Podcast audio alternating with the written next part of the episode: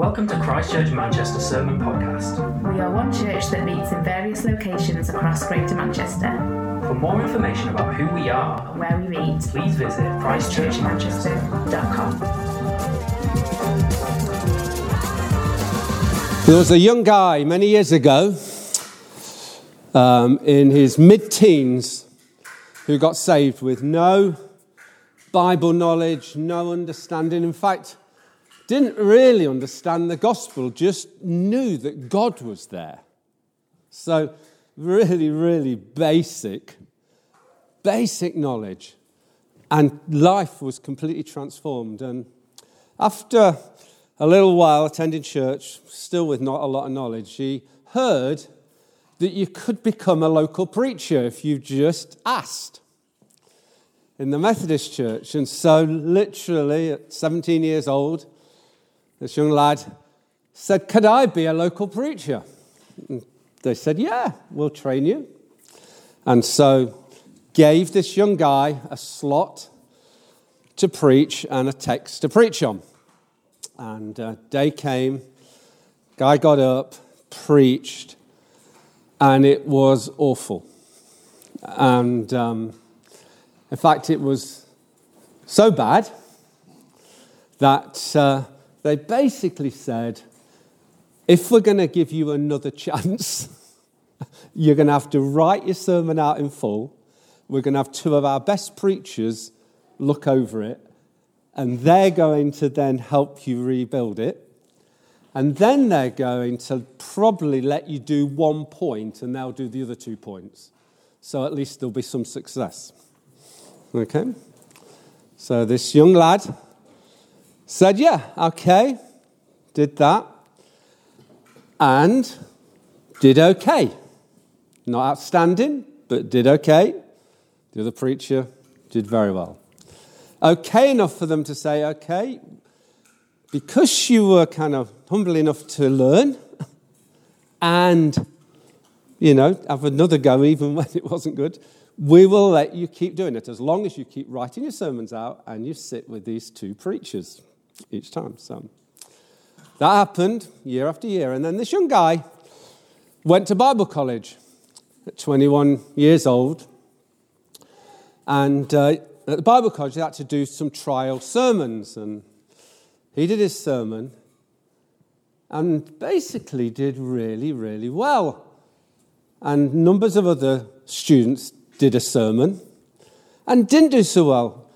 The reason being that that young guy had had four years of training in his teens, getting a little better and a little better and a little better. So when he got to the Bible college, he was way, way ahead of some of the others that had never even preached for, and then got some really plum preaching opportunities.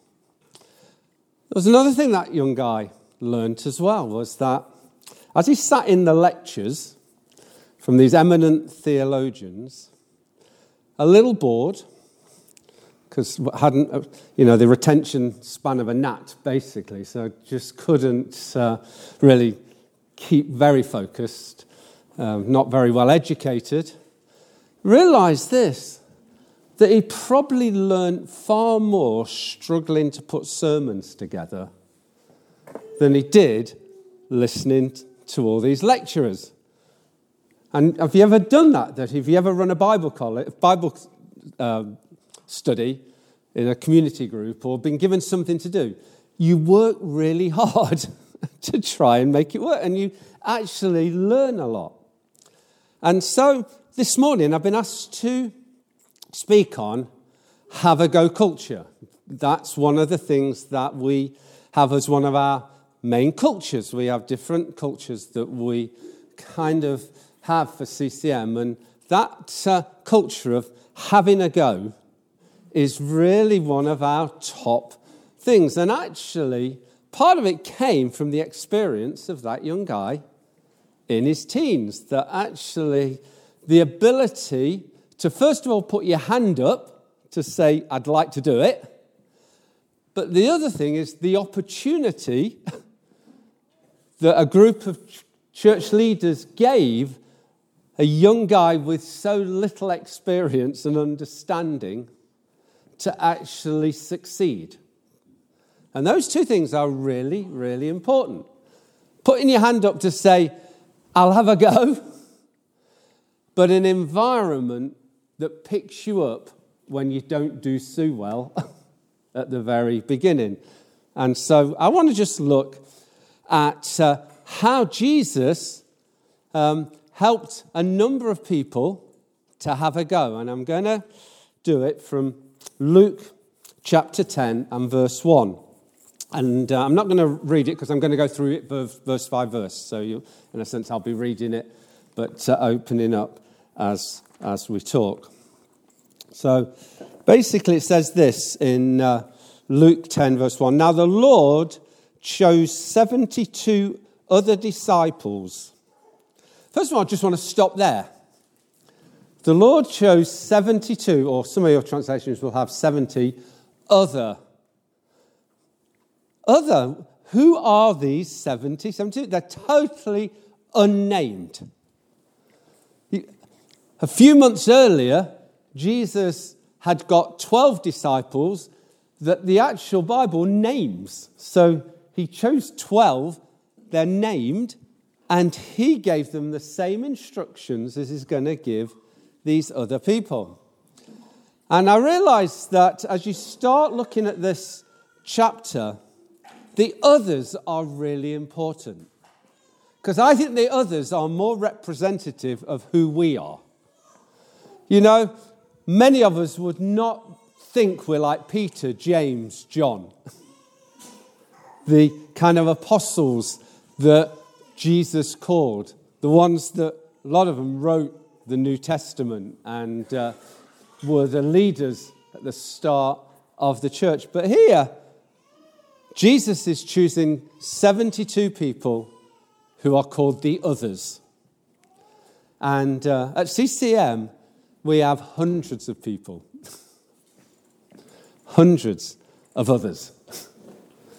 And uh, I want to just look at some of the things that Jesus set in place so that these others, these normal people, unnamed, actually succeeded in a task that Jesus had also given the 12 apostles.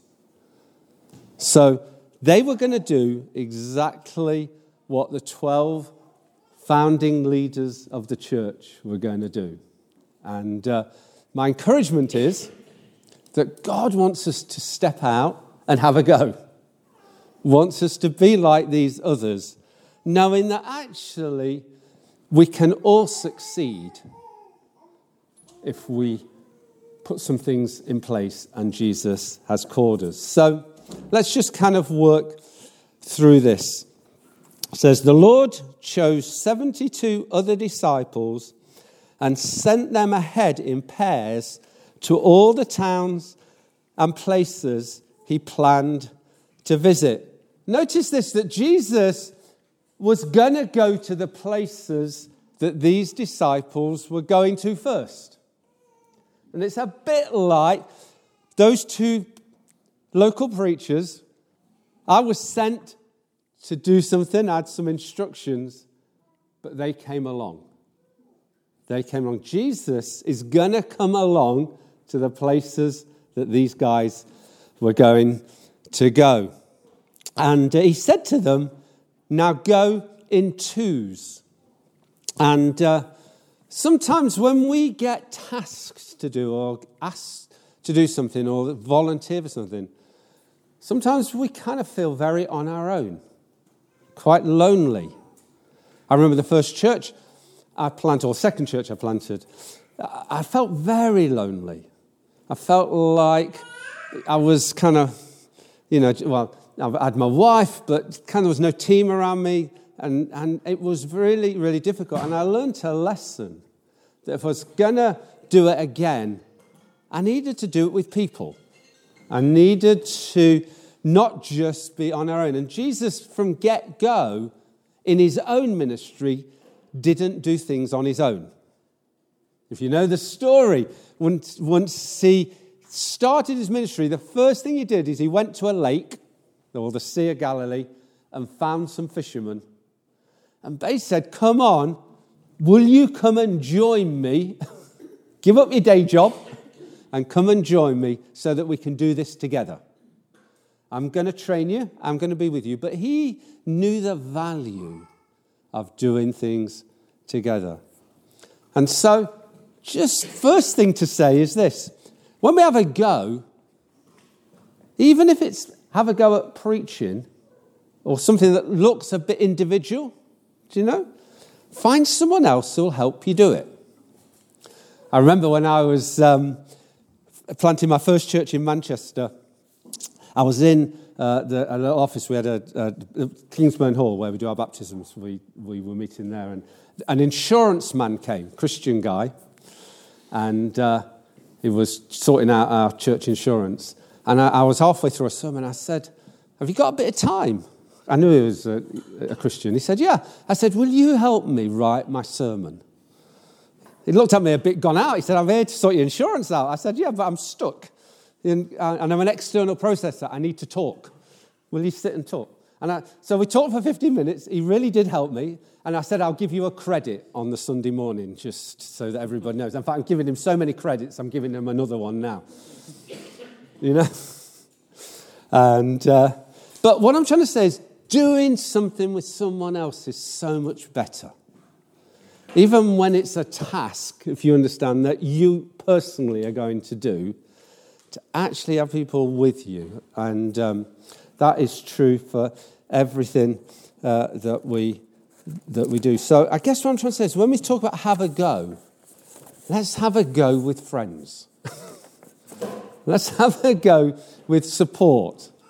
Let's have a go with cheerleaders. And uh, this uh, uh, month of prayer, I, uh, I literally went up into the centre of town just praying do, about doing it. I was on my own, literally. And then uh, God led me to actually, eventually, the Methodist minister at Methodist Central Hall, who basically said, Colin, you can have the building, these rooms minute, all month. Don't even think about paying. He also said, We will be there. We want to be with you. I mean, it was so remarkable. And then Andy Hawthorne said, Colin, I want to be with you. Whatever you need, I will give you. The leaflets, and there's a lot of other stuff. They've just paid for, got production done. Do you know? Suddenly, when you start doing something, then you've got people who are with you. So much different to just being on your own. Sometimes it's you put your hand up, so that is the lone bit, but gathering people around you, teams, is so important. And Jesus said this to them. He said uh, in verse 2 these were his instructions. The harvest is great, but the workers are few. There's not that many people to help you. I've been saying there's probably only about 80,000 Christians in Manchester. When there's two and a half million people, that is not many. okay? Sounds a lot until you actually think about the masses that don't go to church. And uh, Jesus knew that actually having a go, getting involved in extending the kingdom needed, needed lots of people to partner together, to work together. So he said this the harvest is plentiful, but the workers are you, or the harvest is great, the workers are you. So pray to the Lord who is in charge of the harvest and ask him to send more workers into his harvest field. That is my prayer all the time, honestly. Because every time we think of starting a new site or doing something new, I was in the north Northern Quarter and in North Manchester last week, praying for God to start a church with us in the Northern Quarter and two sites in the north of Manchester. One of the hardest areas to reach. And I was with my friend Simon, who runs a church in Harpurhey. He texted me this morning, having a coffee, just dreaming about some more sites. He said, Colin, Colin, you must get CCM in the north because the way you do it is what we need here. I'm praying, God, give us workers. Give us workers. Give us teams. But you know what's going to happen is maybe one or two from Reddish or one or two from Ladybarn or some, are part of the workers. I remember when we started Reddish, Luke, who's worship leading, James, who's anchoring here, numbers of others said, We will do Reddish. You know what? Someone said to me, Are you worried about what's going to happen in Reddish? And I said, No, I'm more worried about Ladybarn because they're losing all their good people to actually. So, you know what? We were praying for the Lord of the harvest to send workers. Luke was the main musician there. I think we have now four bands. You know what happens is when people go, God gives workers when you pray, and the people that are left behind to keep ploughing on, God blesses them as well, and God brings workers in both directions. So these are keys. When we have a go, God said He will provide. God said He will give us people, communities. Third thing is, quickly going through this, there's an urgency. So He said this Now go and remember, I'm sending you out as lambs among wolves. Don't take any money with you, nor a traveler's bag nor an extra pair of sandals, and don't stop to greet anyone on the road. There's an urgency to what Jesus is saying. You see, he, at the start of his ministry, said to his 12 apostles, I want to go to every village in Israel, because they wanted him to stay in Capernaum. He'd just healed his, the sick, he'd healed um, Peter's mother in law, Crowds were coming in, literally crowds. It was like a renewal was happening. And Peter said, Jesus, we must stay here. And he said, No, Peter, we must go to other villages because that's why I've come. His mandate was to go to every village, every town, every community in Israel to give them the good news of the gospel. His death was coming quickly. He knew that. He needed to get there. So he kept choosing people, the 12 and then the 70, to go. And he said, Look, it's urgent. Get into twos and go. And basically, don't stop with a lot of greetings to people. And in that society, in Eastern society, actually, you could spend hours greeting one another. You could spend hours talking. And, um, and he said, Look, it wasn't like he wanted them to be ignorant, but what he was saying to them is there's an urgency to the kingdom coming to Israel. Do you know there's an urgency to us reaching Greater Manchester? There's an urgency. So he said, don't, don't take a lot of equipment. Don't do what I do and get an easyJet and then get 22 kilograms. you know, you, you, buy in extra. Do you know what I'm saying? You, you know, you either go on with your little bag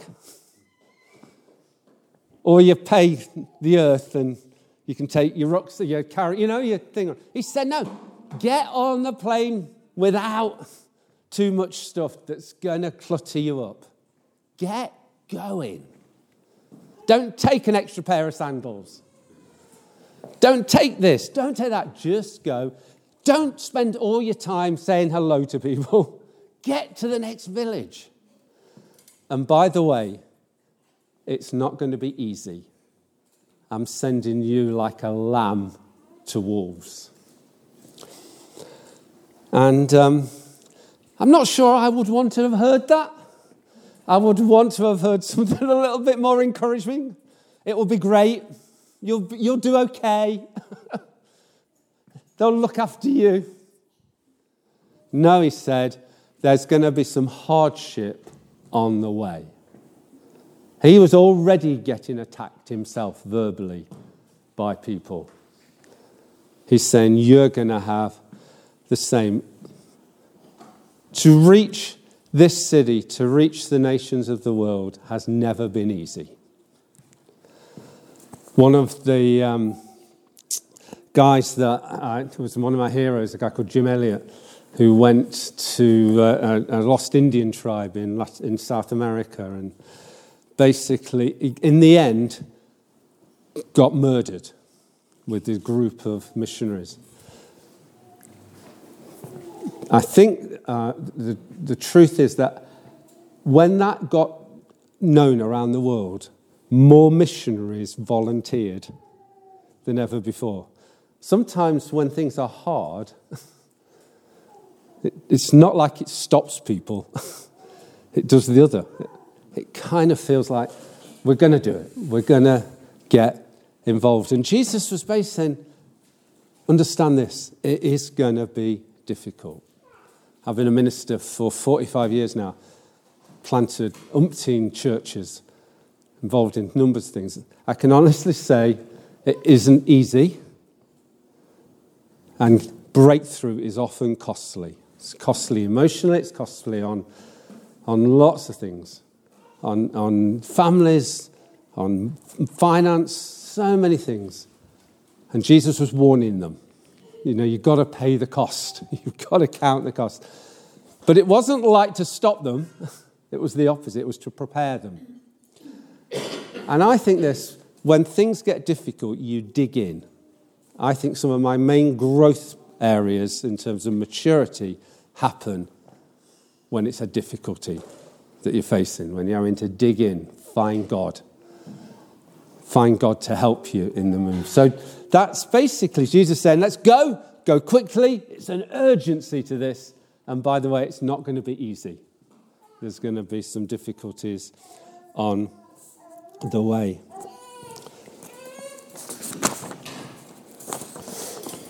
And then just a couple of things, and then we'll bring this to an, uh, a, a conclusion. It says in verse 5 Whenever you enter someone's home, first say, May God's peace be on this house. It's interesting. I, have actually done a, I'm doing more kind of digging in to this whole thing of peace. You see, Jesus is called the Prince of Peace. Jesus said, My peace I give to you. There's, there's, Jesus is a gift of peace. And uh, peace is something that's so so lacking in our world, not only because of wars and rumors of wars, but inner peace. I was listening to one of my friends do a little study on Friday morning at this ministers' meeting, and they've had so many things go difficult with their church in trying to find buildings, just, just a catalogue. And he was doing some reflections, and his big reflection was this that when Jesus said, I give you my peace, actually, there's an inner peace that can help you in the storm of life, in the disappointments, in the difficulty, in the trauma, in the things going wrong, that actually you can have an inner peace that actually transcends the stuff that's going around you. And I was listening to that and I was thinking, I wish I'd heard this a week before I prepared this.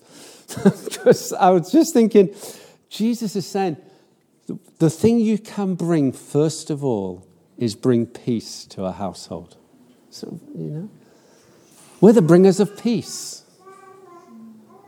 Because Jesus is the Prince of Peace, and we are his ambassadors. And in the end, he died on the cross, Paul says in Romans, that we could have peace with God. The, the ultimate, ultimate kind of antipathy to peace, which is us standing against the creator of the universe because of our sin. Jesus dying that we can have peace with Almighty God. There is nothing better than being at peace with God. My peace I give you, Jesus says. My peace. It's a gift. You can't work it up, you can't manufacture it. It's a gift from God. I just want you to receive the peace of God that passeth all understanding.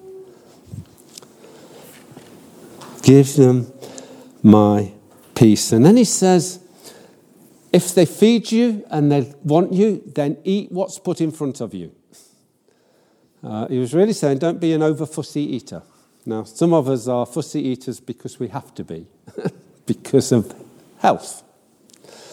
Some of us are, you know, I was in a country and they gave me snails. It was, you know, you just have to eat them in the end. Fortunately, they were full of garlic. So it was like a chewy garlic.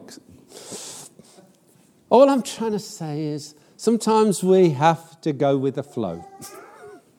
And, and Jesus said, Look, whenever you're with the different people, then you, you know, eat what's put in front of you. Anyway, I just hold my thing there. Um, and then don't, ex- in, in, in verse um, 7, don't hesitate to, ex- to accept hospitality because those who work deserve their pay. it's interesting that he said, Don't take anything with you. And his belief is this that those who receive you will help you and will look after you. And, and don't, don't deny that. Allow them to do it. Plenty of other things in this passage. I'm going to just bring it to a close because of, of time. But I'm just trying to say there's some practical things to having a go, all right? Got to put your hand up get people with you. Make sure, make sure there's a bit of urgency. Don't wait till next year to put your hand up.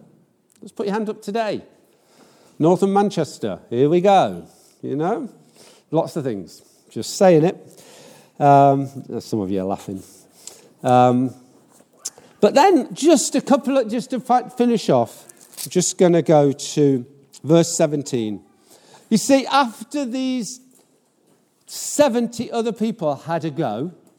What happened? It says, when the 70 disciples returned, they joyfully reported to him, Lord, even the demons obey us. I mean, they were shocked because they'd seen Jesus cast out demons, heal the sick, do remarkable things. He'd told them to do it. And I guess they thought, well, we'll have a go. And sometimes you have a go wondering, would it happen? Wondering, will it work? Wondering, will I be okay? so it's this, even, even, it's like even, Jesus, even the demons. You know what? There is no greater joy than doing something that God wants you to do and you're surviving. no, that's the first thing. Some of you are smiling because that's what it feels like. But actually, people saying, well done. And because you've actually done something. Do you understand? There's something about these disciples coming back and full of joy because actually they'd stepped out in faith, they'd had a go, They'd been lambs to the wolves. Some people would have rejected them. Some people would have told them to get lost and go. Some villagers even would have said, You're not coming here. But others, when they prayed for them, when they spoke to them, even demons responded to the name of Jesus. What a great thing. And Jesus said this He said, Yes, I saw Satan fall from heaven like lightning. Look, I have given you authority over all the power of the enemy, and you can even walk on snakes and scorpions and crush them. My wife wouldn't like that. Nothing will injure you.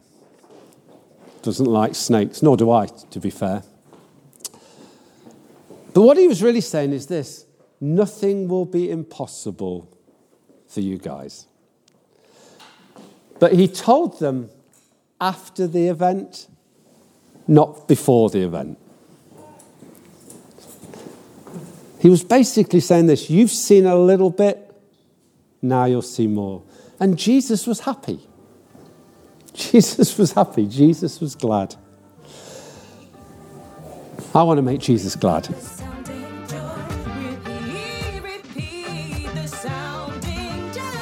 Thanks for listening. Christchurch Manchester is one church that meets in various locations across Greater Manchester. To explore this sermon or learn more about our church, please navigate to the links provided in this podcast description. From there, you can connect with us on social media. And you're welcome to check out the music links featured in this episode. from our very own musicians You can also discover current events and information about where we meet on Sundays. and various groups or community projects that you can join in with. If you're interested in knowing more about us, or wish to join us for one of our meetings. please reach out. Simply drop us an email at hello at ccm.org.uk. We look forward to connecting with you.